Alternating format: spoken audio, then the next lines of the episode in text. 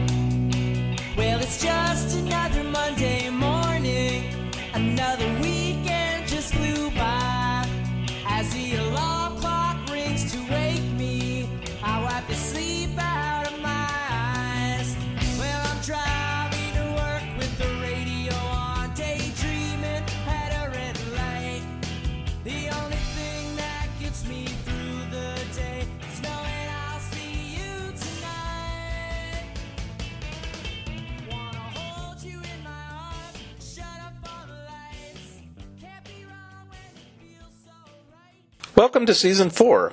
Hi, this is Mark Arnold, and welcome to Fun Ideas Podcast number 109. This episode is sponsored by the fine folks at Lee's Comics. From high atop the stately Lee's Comics Mansion, we bring you the Lee's Comics Radio Hour with tonight's special guests Spider Man, Superman, Batman, Cerebus the Aardvark, and yours truly, Wally Fields. Friends, have you tried Lee's Comics? Lee's Comics is better than the leading comic book store.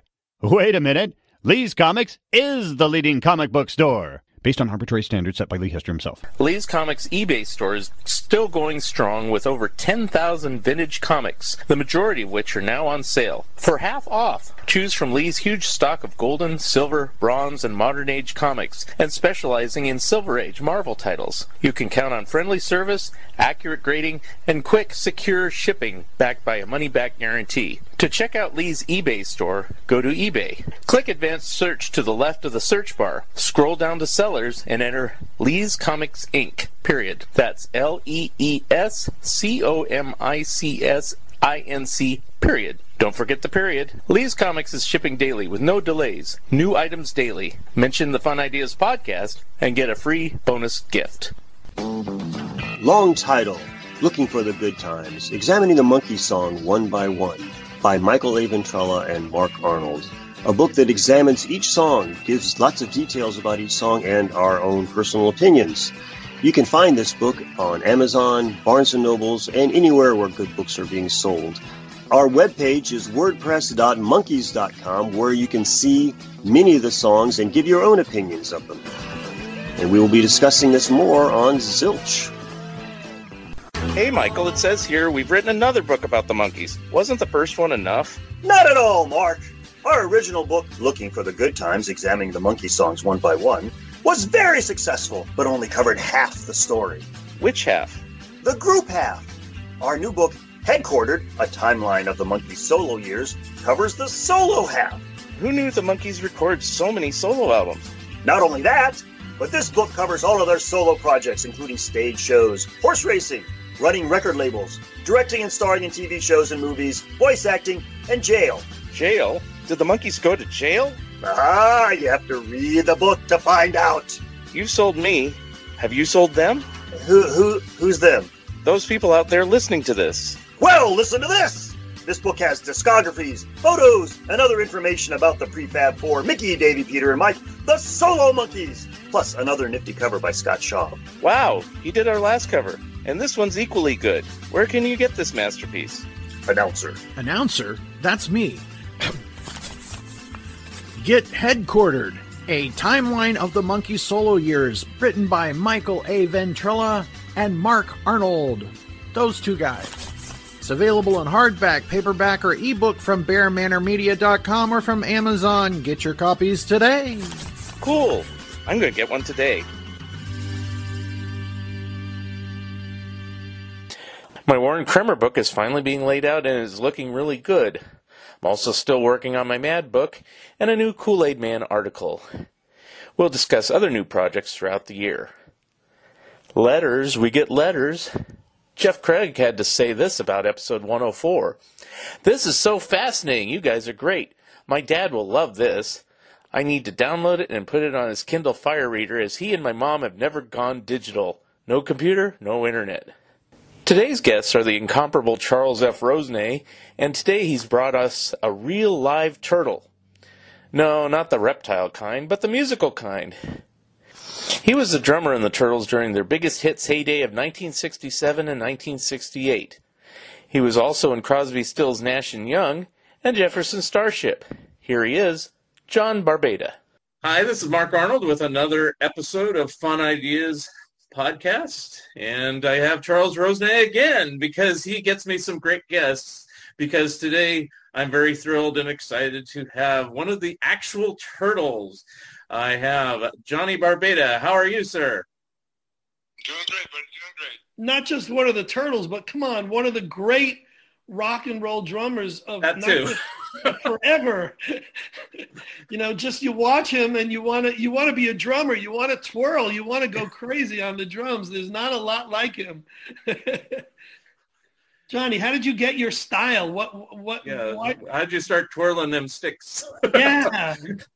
Well, when I was in the Sentinels, and I was in high school in San Luis Obispo, I was in a group called the Sentinels. I was a sophomore. We had a number one hit all the way up and down the California coast called Latinia.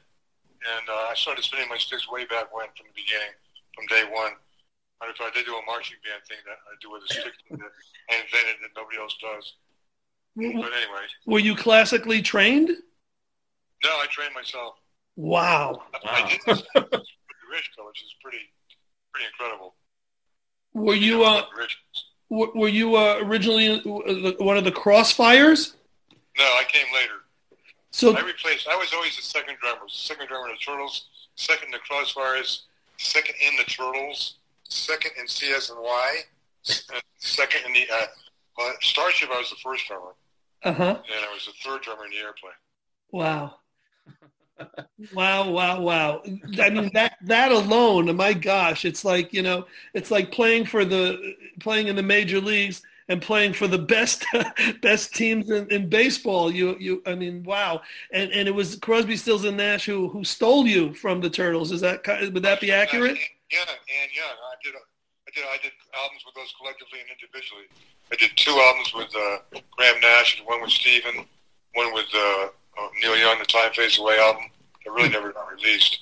And uh, what else? I did a Crosby Nash album, and I did the Four Way Street album. I did seven, eight albums with those guys. Wow.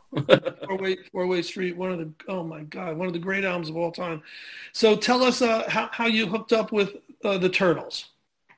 Well, uh, Lee Michaels uh, found out the Turtles were looking for a drummer, so they loaded my drums in the back of his van. We went down there. I did an audition, and Bones Howe, who produced Mamas and Papas and a lot of other people, said, "Get that drummer," and uh, we did. the rest is history. The first song I played on was "Happy Together," which was a number one hit single. They had four four hits in a row by Byron Gordon and uh, then we had two more hits after that. So there was there were not what, seven or eight, nine hits of the Turtles, but they had the first number one hit when they had Happy Together and had me, Was, and they never had. I left and never had another hit. was uh, you- It was all you. that was that was Well, amazing. not not totally, but the, the writer, or, you know, Bonner and Gordon wrote some really good hits. Happy Together, I mean, that's a classic song. Everybody knows that song. Yeah, Everybody knows that song. you mentioned Lee Michaels. Is that um? Lol, do you know what I mean? The same guy who said the hit. Yeah, absolutely. One of my best friends. He played with the Sentinels. I played with him with the Joel Scott Hill band. I played with him in his own band. Yeah, Lee's uh, he's a trip. Lives down Venice. Now, I, John, I've heard that uh, Gene Clark of the Byrds introduced you to the Turtles. Is that correct or no? He did as well. Okay. I, but actually, Lee, Lee Michaels took me down there. Uh, but yeah, and, yeah, that's how I got the gig. Gene Clark recommended you. And it was pretty much straight from introduction to recording, or did you did you go on the road? What what was the first? Was was Well, Happy went down Together? The, there, I, I, I sat in there and jammed with him, and as I'm going I said, "Get that drummer." And I went to Danny's and they Mark and Howard, and after that, was in the band. Started rehearsing, and then you know started recording. Hmm. And um, I guess you also did like uh, like their music videos is what they would call them now is for Happy Together and for She's My Girl at the time. You know, there weren't too many that they did, but uh, how how was it to film those little uh, you know promotional films back then? We did, we did uh, what, did we do? We did like two Smothers Brothers, two Hollywood Palaces. Yeah. We did a bunch of stuff, man. A lot of Ed stuff. Sullivan. Yeah, we did Ed Sullivan. now, now Howard Kaylan talks about Ed Sullivan that he it was a bundle of nerves when he went on there. How were you before you did Ed Sullivan? No problem, man. No problem. John, Johnny's a rock and roll gangster. Come on. you think Ed Sullivan's going to phase him? Show, Mark, Mark handers him a flower, and Ed Sullivan didn't know what to do, so he went to a commercial. Asked what, what is the flower? Ed, it's flower power. He didn't know what it was. we had just followed the Stones, man, they had like, you know, semen all over the toilets and beer cans and shit. They were like crazy wild. Us were the little turtles. Um, One other thing I wanted to ask about is, uh, you know, uh, and these are just like rumors or things Kaylan has said over the years. Sometimes he says things that are apparently exaggerated. So I have to ask these things. Uh, were you trying to get the turtles to wear matching suits and stuff like that on stage, or is that just No, room. but I tried to get them to dress better because they dress terrible. They really- they had no class. They were from, you know, beach group from uh, the Crossfires. They knew nothing about Mhm. wearing clothes. You know, they were you just didn't know. Mhm. Slop, That was, sloppy. That was Sentinels. We wore they narrow suits. And, you know, we had that all stuff going for us. We did the Vegas thing. You know, we had all that stuff going for us. but I will say this about the Turtles, though. They never gave me credit because they were jealous of me. When I left the group, group they said I left because uh, personal reasons. And what, you know, I left because I was didn't they weren't going anywhere. They were writing their own songs and they weren't very good. I decided to leave and go to better, bigger, better things, which I did. Mhm. The LA Getaway album, which Paul Rothchild produced, he produced Janis Joplin and the Doors. He thought it was the best thing he ever produced. LA Getaway album. And, and we had Dr. John Booker T. Leon Russell on keyboards. It's a great album. It's a blues rock album. Yeah. He never made it because Ahmet Ertegun said he had me in his apartment in New York, had his arm around me. He said, well, John, what are we going to do? I said, well, why don't you put it out? It'd be like the cream. We'll all get back together. And Joe went with Can He. Chris Evans, the bass player, like the hottest bass player in Hollywood. You know, he played with a million people. Anyway, make a long story short, he never put it out. Hmm. Wow. But see, but see, they gave you credit though. In the as it went on, they said you were their superior drummer, but the guy who came in after you, he was just a friend. He was a buddy, but they he, they said no way did he have the chops you did. I mean, that's on And record. that, that, that pissed me off too because I was just as much a buddy as he was. They just Yeah. played him down. And all the interviews and stuff, they never, never mentioned me, never in their, their videos, and never were. They were jealous of me, man. But when, Yeah. the, when the Turtles would play crowds and the girls would run up to the front stage, they wouldn't look at Mark and Howard because they were heavy. Right. I understand was the drummer. Right. That's the end of the story. It's, it's the way it was. And so they were always jealous of me. I got all the teen magazine stuff and all that stuff. Right. But the show, when you saw the Turtles, the show really was Mark spinning his tambourine, me with my sticks, and Howard had a great voice. That was the Turtles. Correct. And when you saw Yeah. the Turtles live, they sounded just like the records, which was important because a lot of groups don't sound like the records. But we did. Mhm. Well, I I mean, a lot of the groups didn't play their own music. I mean, you know, it was recorded by the Wrecking Crew or whatever, and then they'd come out and play. You were a real band. Yeah, people used to ask how I played. Did you play on Happy Gutter? So that was Johnny Barbata. I said, wow, I didn't know it sounded like you. I knew how I played.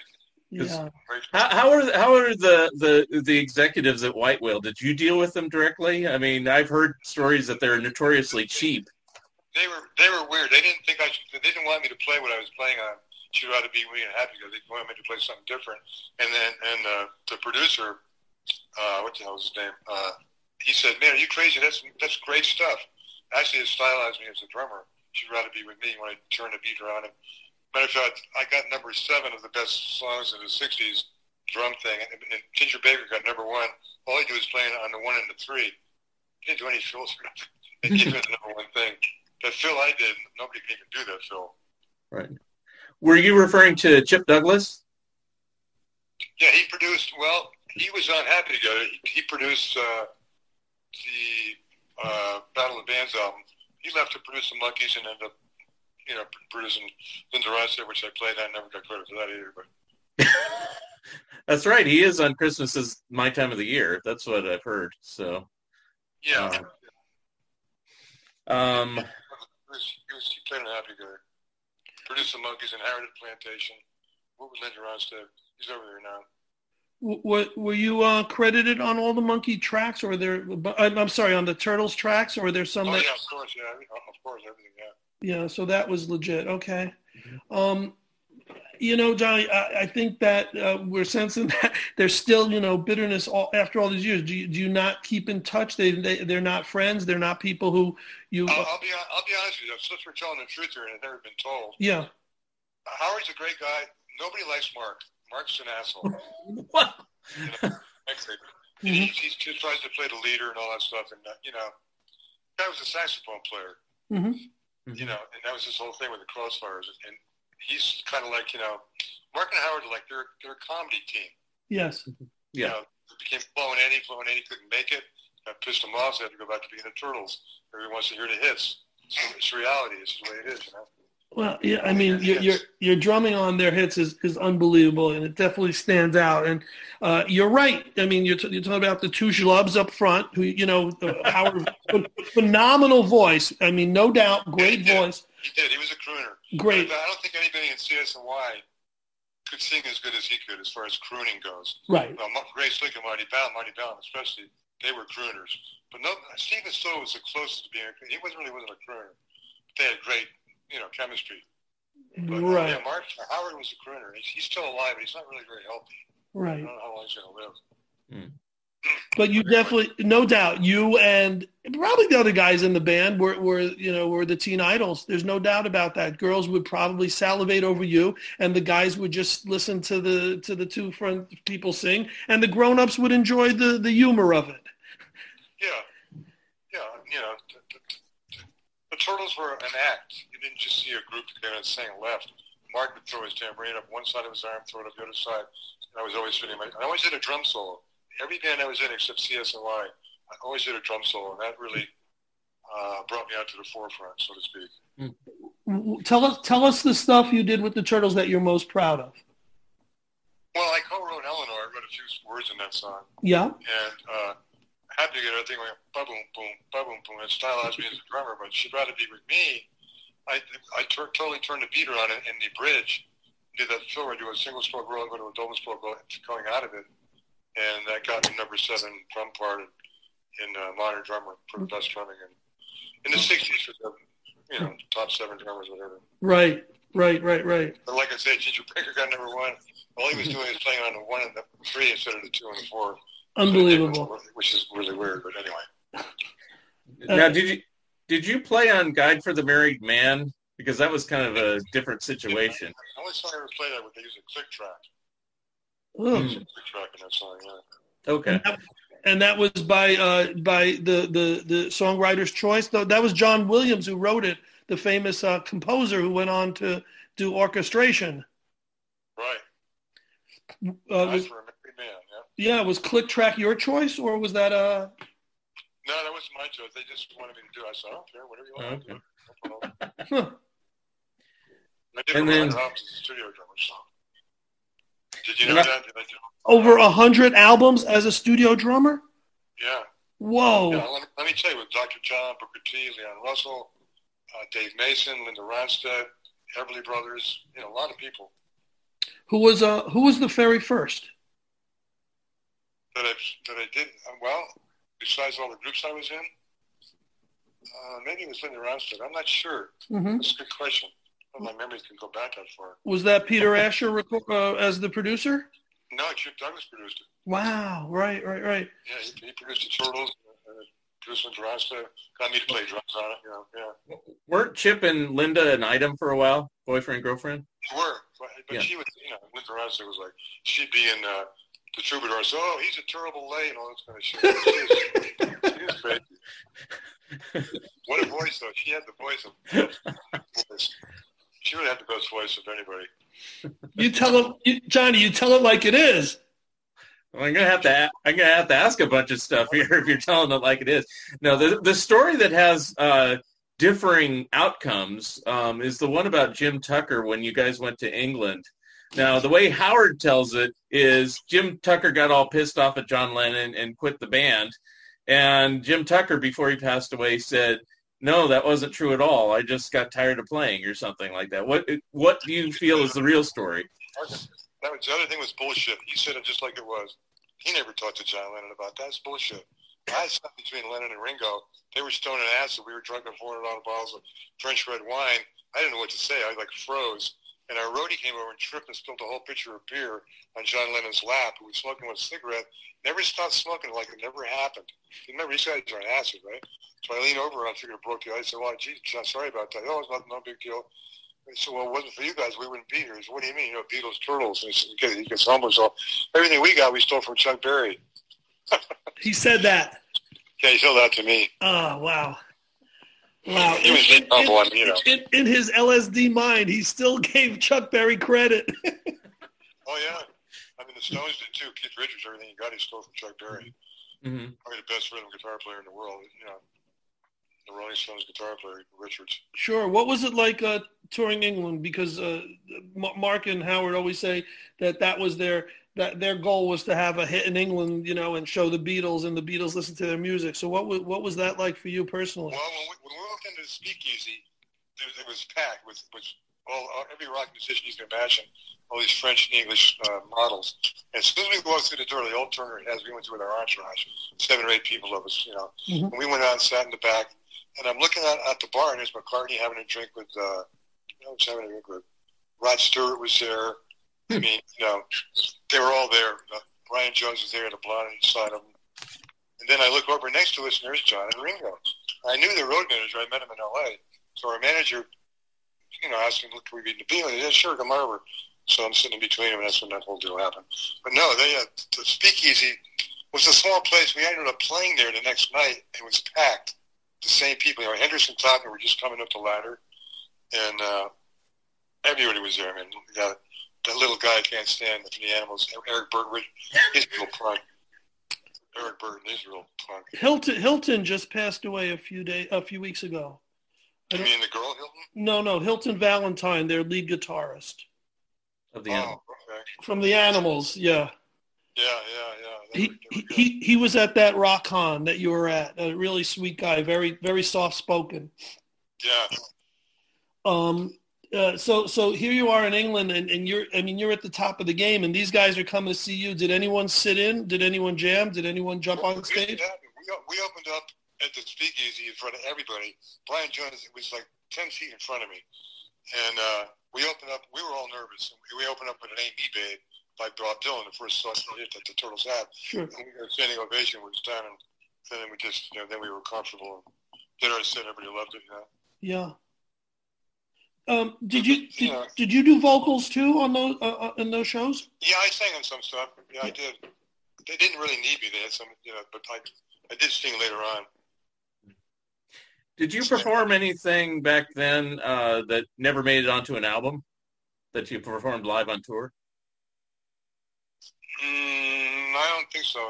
Okay. Can't Get to Know You was recorded. I think I got to like 25 or something. I don't know. Okay, because I I discovered a shindig performance, but I think it's before you joined, where they performed needles and pins, and I said, "Wow, that's not on a record anywhere." so I No. thought maybe you performed other things that weren't on uh, uh, albums or anything. Outside Chance, Outside Chance really was the first thing we recorded, and that was a bomb. That never really got anywhere. Then we recorded Happy Together next, and then Mhm. that was it. First number one hit single. Boom. So you you were uh, I mean you were there for the the best of the the best. I mean from from Happy Together through Elenore and you showed me. I mean every, and then pretty much That's, that was it.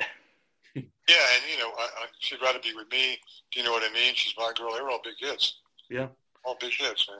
yeah, if you're going to be in a, a, a certain span of time, that's the best time to be in the group. I can see. No doubt about it. um, yeah. One one thing I'm curious about, and probably nobody's ever asked you, but they've surfaced in recent times, is you did a couple commercials, one for Pepsi and one for Camaro. Uh, what were those situations like? Well, we just, you know, we just went in the studio and recorded them. Not a big deal. But was it attached to a regular recording session, or was it something special, or how did that work? I think one was in New York, that I think about it, but the other one was in LA. They were just, you know, it just been like anything else. You, they run the song down and we, we recorded it. It was real, pretty fast. because Any- you know. but- it- go ahead. Any deep tracks or B sides that you're really proud of that a typical Turtles fan wouldn't know? Well, I'd have to look at this look at the album. So yeah, there is some good stuff on there. There's a bunch of weird stuff there too, but there's some good stuff. No, nothing uh, hits you right off the bat and says, "Oh my gosh, I loved my own." You know, the fills on this one. I can't believe it wasn't a hit, or I wish people knew this a little more. Nothing comes to mind. Well, the Battle of Bands album, Chief Come On, I Want to Lay Ya, is Royal Macadamia Nuts. I'll show that. See, It didn't Here, here's that album. There's oops, You gotta laugh. You gotta There's- laugh. there's John right there on the album. I'm showing the album on uh, the video here. And then if you, if you do get the album, the center spread has you all in these crazy costumes. I mean, what was that like uh, setting up those costumes for the album? Well, we got to go to Warner Brothers. They, they brought out all these different things. We kept setting up. You know, we went to the beach to do the Surfer Dan thing, and yeah, it was fun. It was fun. It was cool. And that was a, uh, you know, the Beatles had Sergeant Pepper. We wanted to do something that was really different. So, you know, a, a, a concept album. So we did that album. The Stones never did a concept album. The Beatles did. You know, they, they, you know, Sergeant Pepper was their concept album. That was our album. I That, think. that album uh, had two hits on it. Elenore and You Showed Me. Mm-hmm. I think Hard this, to have two hits. Hard to get two hits on one album. Johnny. I think the Stones would say that their um on their, on their Satanic Majesty's request was their um you know Sergeant Pepperish. Uh, maybe they wouldn't admit it, but it came out at the same time. You know the weird covers. But uh, you outdid the Beatles because I think you were uh, naked in one of the pictures that the Beatles would go. I don't think they had the balls to do that. I'm sure. Matter of fact, Mark was holding my uh, my fig leaf. I wasn't even holding anything. I had my arms. That's full. right. You're not holding it. Yeah. um, the Trolls were a trip. They were a funny group. They were not your normal rock and roll group. That's for sure. So, uh, aside from the after effect, you enjoyed your time with them. It was a happy time. Absolutely, yeah, great times. Absolutely. Why? Why? Why wouldn't it be? I mean, God, we were. You know, I get to do a drum solo all the time. Nobody ever, nobody ever upstaged me. The only time we ever did a gig, we did a gig with the Rascals. I was good friends with Dino. He and I were probably the only two stick trolling drummers in the '60s. the Rascals, I love the Rascals. They're more of an R&B band, which is the kind of stuff I really like. Turtles are more of a pop band, you know. But, But uh, well, you drummers who love the '60s will put Dino and you at the top of every list. yeah, absolutely. We were we were the stick trolling drummers. I don't know if Dino did a drum solo. I never saw him do a drum solo, but I always did. I'm sure he was capable of it. But he called me from Paris maybe four or five years ago, and uh, I, I know Jerry Ricky, his brother owns Long Island Drum Company. He said Dino's really depressed. He's like a really moody guy. I never really got that out of him, but I never wasn't around that much to really know. But uh, I don't know what it is. The drummers are always the best looking guys in the band. It seems like Michael Clarke, the, the, the you know Michael Clarke was good looking in the Byrds. Gene Clark was good looking. You know, Mickey Dolenz is pretty good looking. Dave Clark Five, yeah, a bunch of them. Ringo. Pete, Pete, Pete Best with the Beatles. Ringo, well, McCartney had Ringo beat probably, but Ringo was probably second. did you did you uh did you ever get to hang out with Ringo? Yeah, twice. Uh, well, the time I sat between him and the speakeasy, he never said a word to me. But I'm at the, I'm at the, the club called the uh, the Rainbow in Hollywood, Mhm. and I'm in there and it's packed. There's a bar downstairs, there's a, a restaurant downstairs, upstairs there's this club thing. Anyway, I'm sitting there up to the top. There's this little loft. There's two places for seats. I see Buddy Miles up there, and he sees me. He flags me to come up there. I go up there, and there's Ringo, and he introduces me to Ringo. Hey, hey Ringo, this is Johnny Barbata. His girlfriend goes, "You're Johnny Barbata," and Ringo almost flipped off. Almost fell off. He was pissed. Wow, This chick went crazy for meeting me. I don't know why, but anyway. John, you mentioned the Monkees. Uh, any any uh, connections with with you guys? Yeah, actually, I hung out with Peter Tork a lot. Peter Tork. Really? Yeah, we were good. He was the best of all those guys. He was the smartest, the nicest, and all that stuff. Well, he was certainly the be- best musician and, and uh, certainly the most cerebral. Well, I don't know. The other, the other guy was a pretty good musician too, guitar player. Nesmith, yeah. He might have been the better musician actually, but he was a bass player, right? Peter Peter was probably more versatile. I think he played more things. Yeah, You, you yeah, could I- hand him any instrument, he could do that. Did you play also some bass? Did I play what? Did you also play some bass? No, no, just drums and Just drums. percussion. Right, right, right. Now, when um, you said you wrote a few lyrics for Elenore, um, did you also contribute to the writing or even how to drum in a particular song, especially on the Battle of the Bands? Because I mean, you're trying to be other bands. So, did you give any input, or did you just do your thing? Well, I wrote three songs. Elenore Loved Me was the three songs I, words I wrote to Elenore. But um, no, I always got with my own ideas and uh, arrangements and stuff for the songs. I came up with a lot of that, Okay. which I never got credit for. But well, yeah, that's why we're asking because we don't know. You know, it's like it always seems like the the Mark and Howard show. So, the, and um, one of the things I want to ask is kind of some of your weirder songs that you did with the Turtles. I mean, it's like, were you a fan of doing those? Like, I'll say one like "Sound Asleep." Yeah, that was that was kind of a weird one. They, but they, they, they had a lot of strange songs. did you prefer did you prefer doing the silly weird ones, or did you like doing the straight stuff? Or and it didn't matter to me. I was a turtle. I was to do whatever they put in front of me. okay, I wanted to make an album, you know. But okay, I didn't I didn't say I didn't say much. I might say something. I don't really like that song. I didn't even really say that much. hmm We just did what we did, you know. Recorded it, put them out there. okay. And then uh, you were part of some of those one, recordings, like in the hotel room, where it's called. It came out later as the Rhythm Butchers. I mean, what were those like? Was that any sort of sophisticated thing at all, or is it just goofing around with a, a tape I recorder? remember anything about the Rhythm Butchers, to be honest with you. It might have been after me. I don't know. Okay, all Is right. it- Is is Johnny credited on those? Well, I see his picture, his photograph on it, but yeah, it might have been after. But it was. Uh, did you ever do any recordings while on tour, like in the hotel room? I mean, they weren't. You probably weren't called the Rhythm Butchers, but just you know, fooling around with tape recorders and singing. Yeah, but they were. They might have been demos, nothing that we did that we put out. Okay. Okay. Yeah, I mean, the, these came out late, late in the '80s or something. It was just supposedly some really undiscovered turtle stuff, but it was kind of. Uh, No, you were gone, but the, we, we're trying to you know figure out if, if those were stuff that you were on and that was released later. What were the titles of the songs? Oh, geez, I have to look it up. But um, well, ones that were like that were like uh, actual B sides that you put out. You know, like Umbassa and the Dragon and uh, Can't You Hear the Cows? I mean, uh, Yeah, right. Yeah, silly stuff like that. I mean, were- you you were always game for that? You said so it didn't matter, but Yeah, those are the days. I guess that's what. Um, one other uh, question I had was, um, you know, we always hear about Mark and Howard. I mean, talk about the other guys like Al Nichol. What was he like? I was kind of a quiet guy. Uh, he, he really, they don't give him much input either. He had the third voice, and he came up. He wasn't a lead guitar player. The Turtles never had one album, one song. A guy would play lead solo on on eight bars in a song. It never happened. He was a signature style guitar player. But up, up, but up, but up, up, but up. You know what I mean? And then, uh, Tucker was in the in the background. He didn't do much. He was kind of in the background. Pons was really a great guy, great character, good bass player. He was a field bass player. He was got a good voice. Uh, he was a good bass player. Uh, Jim Douglas was maybe a more professional bass player, and but he didn't last long. He played one- album, one song, and, and produced this and left. He produced some Monkees and Harrod Plantation in Hawaii. You know, go to that whole thing. I speak to him every now and then. He still plays over there in Hilo. Mhm.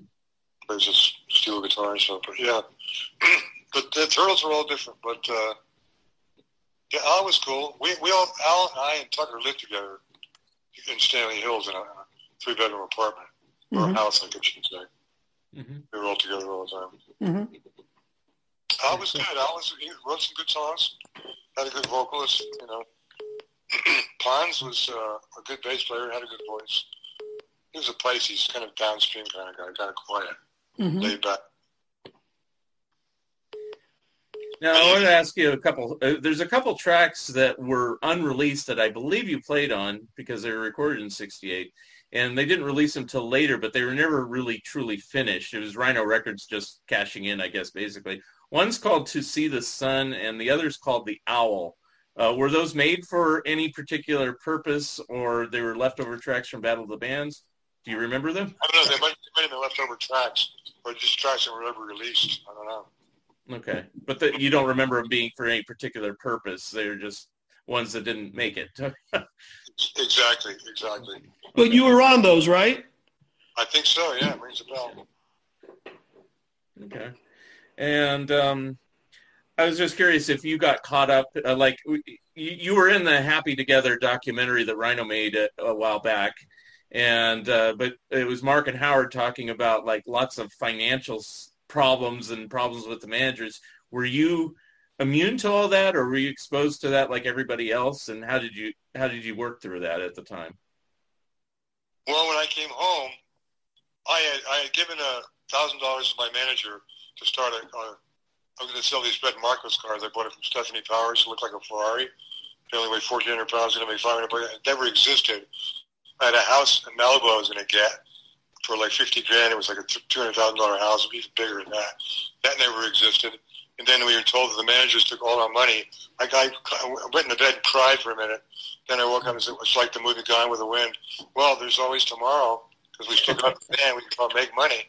And so we, we got it back together and went out there and did it. And my best friend ended up managing them, Rick Soderlund, for a while.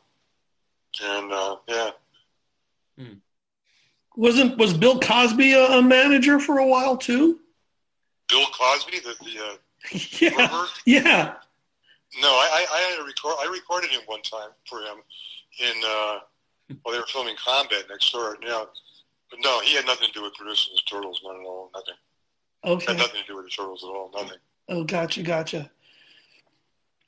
And let's see. Um, uh, just little rumor things and stuff like that. When you're with, uh, it might have been when you were with Crosby, Stills, Nash and Young, or Jefferson Starship, but uh, I've, I've read that uh, you were considered to uh, drum for e- the Eagles, and you had to turn it down because you liked the gig you were doing.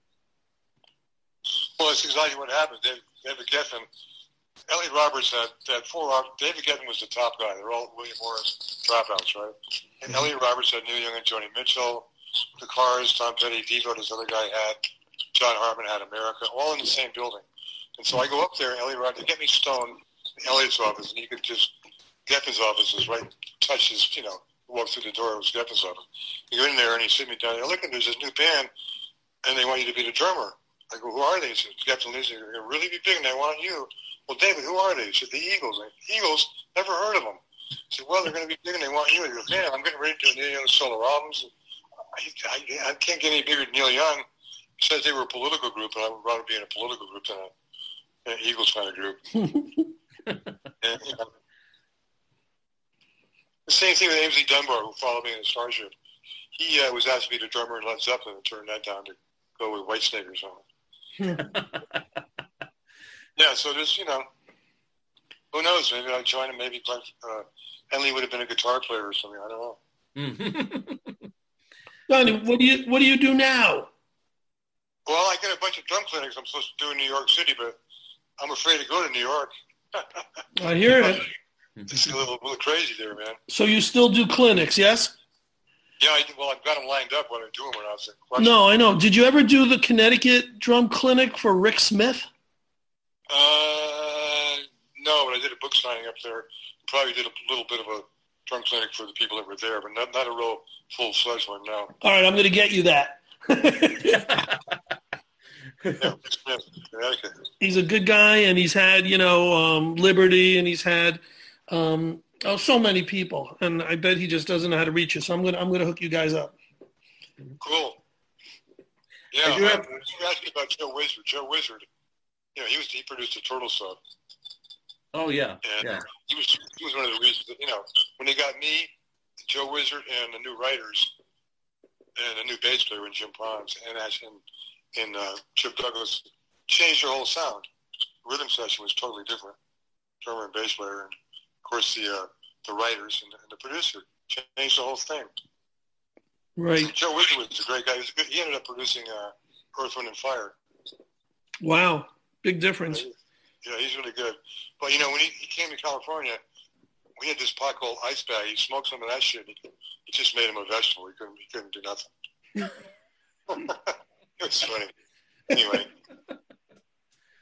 Now, I have a, a quick question for you. Is uh, you know, and you've probably been asked this more than even Turtles questions. I was just curious uh, how you got into the Jefferson Starship. Was uh, Crosby, Stills, Nash, Young winding down, or what was going on then? They kind of were winding down, and uh, Crosby said, "Hey, there's this group, you know, the airplane. They they need a drummer, man." And I recommended it to them, and that's how I got the gig. I went up there. And it's the same way I got the gig with CSNY. I was in Leo Makota's house in La Honda, Santa Cruz, and Neil and Crosby came walking in. and They said they were kind of down because they fired Dallas Taylor because Neil didn't like him. He mm-hmm. was he wanted to be an equal part of the group, and he was pissed off that Neil was in there. So they said, "Fuck this guy. It's either he goes or I go." So he went, and I came. and I talked to Fuzzy Samuels, who called me about a week ago. He's a great bass player. He's in Ohio.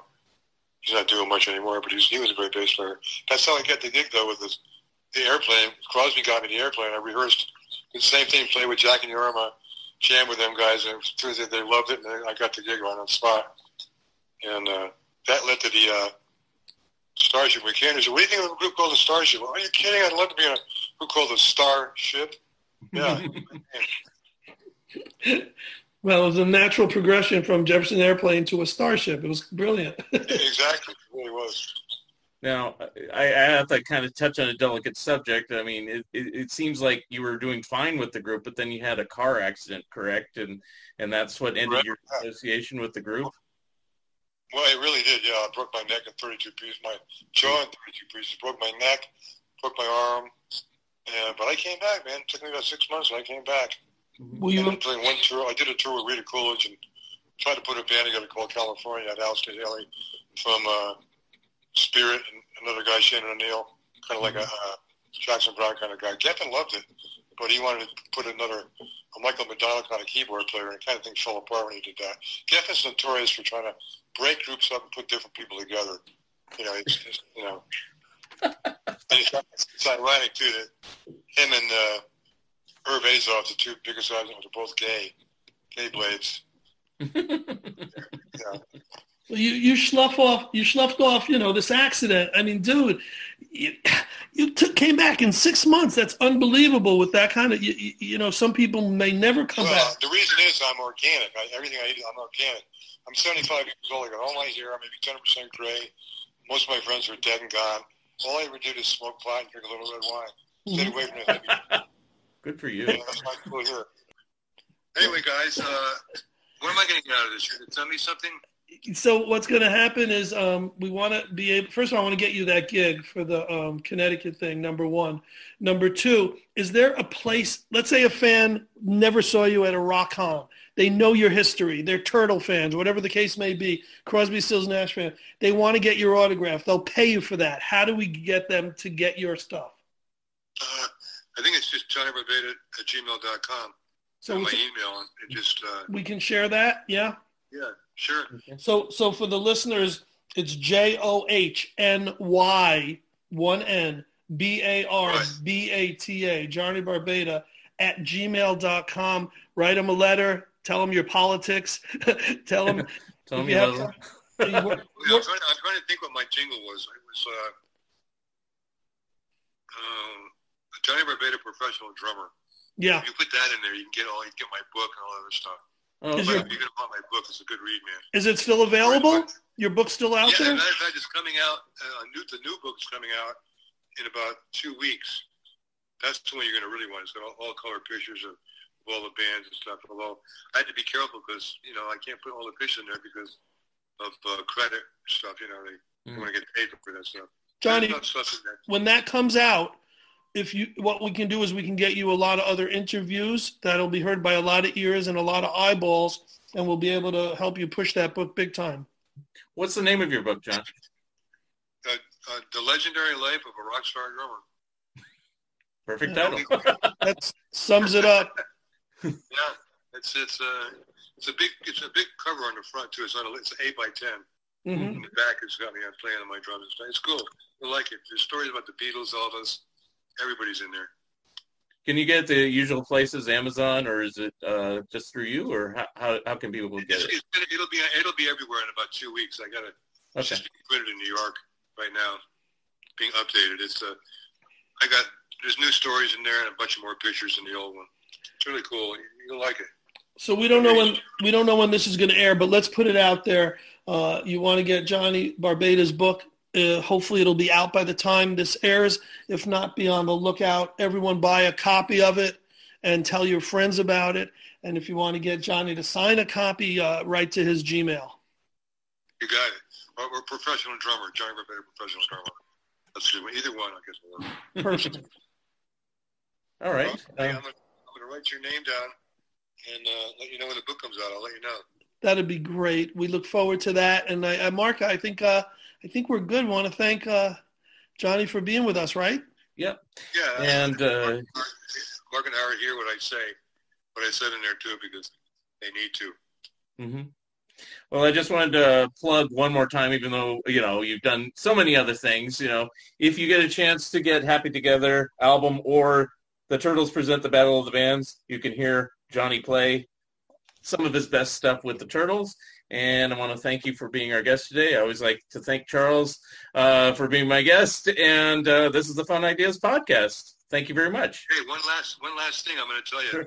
Uh, I, I did. I played a gig with Johnny Bird at the Atlanta Pop Festival. We Mhm. went out after Alice Cooper or something. 150,000 people. He played halfway through Memphis, and everyone had sing when the lights went out. And I kept playing my drums. It was the Fourth of July. I ended up playing a 45 minute drum solo. Oh my gosh. And, started roll- and they, people started flipping their big lighters on because the power was out. This hue came over the audience. And, uh, you know, halfway through the set, I'm thinking, man, am I going to last 45 minutes? It was incredible, man. People, when I got when I got through, I had like a five minute standing ovation. 150,000. Johnny Rivers couldn't even play. He came over and started talking to me while still applauding, waiting for the people to stop. It was a trip. Anyway, I'll let you guys go. That's incredible. Thank you for sharing that as well. You bet, buddy. Good luck with everything. Thank you, Johnny. God bless. Thank you Be very well. much. Bye bye. You too. Bye-bye. Bye. Thank you for listening, and thank you, Charles Rosenet and John Barbata, for being my special guests. Episode 110 will be coming soon. If you would like to comment and or be a guest on this podcast, please drop me a line at funideas.mark at gmail.com. Become a patron of Mark Arnold and Fun Ideas Productions. If everyone listening just contributed a dollar a month, that would be a tremendous help in continuing the production of my books and this podcast. Also, subscribe to my YouTube channel. The opening and closing music for the Fun Ideas podcast is provided courtesy of Danny Salazzi of The Characters and is used with permission. This has been the Fun Ideas podcast. This is Mark Arnold speaking. This episode is copyright 2021 Fun Ideas Productions. Thank you and good night.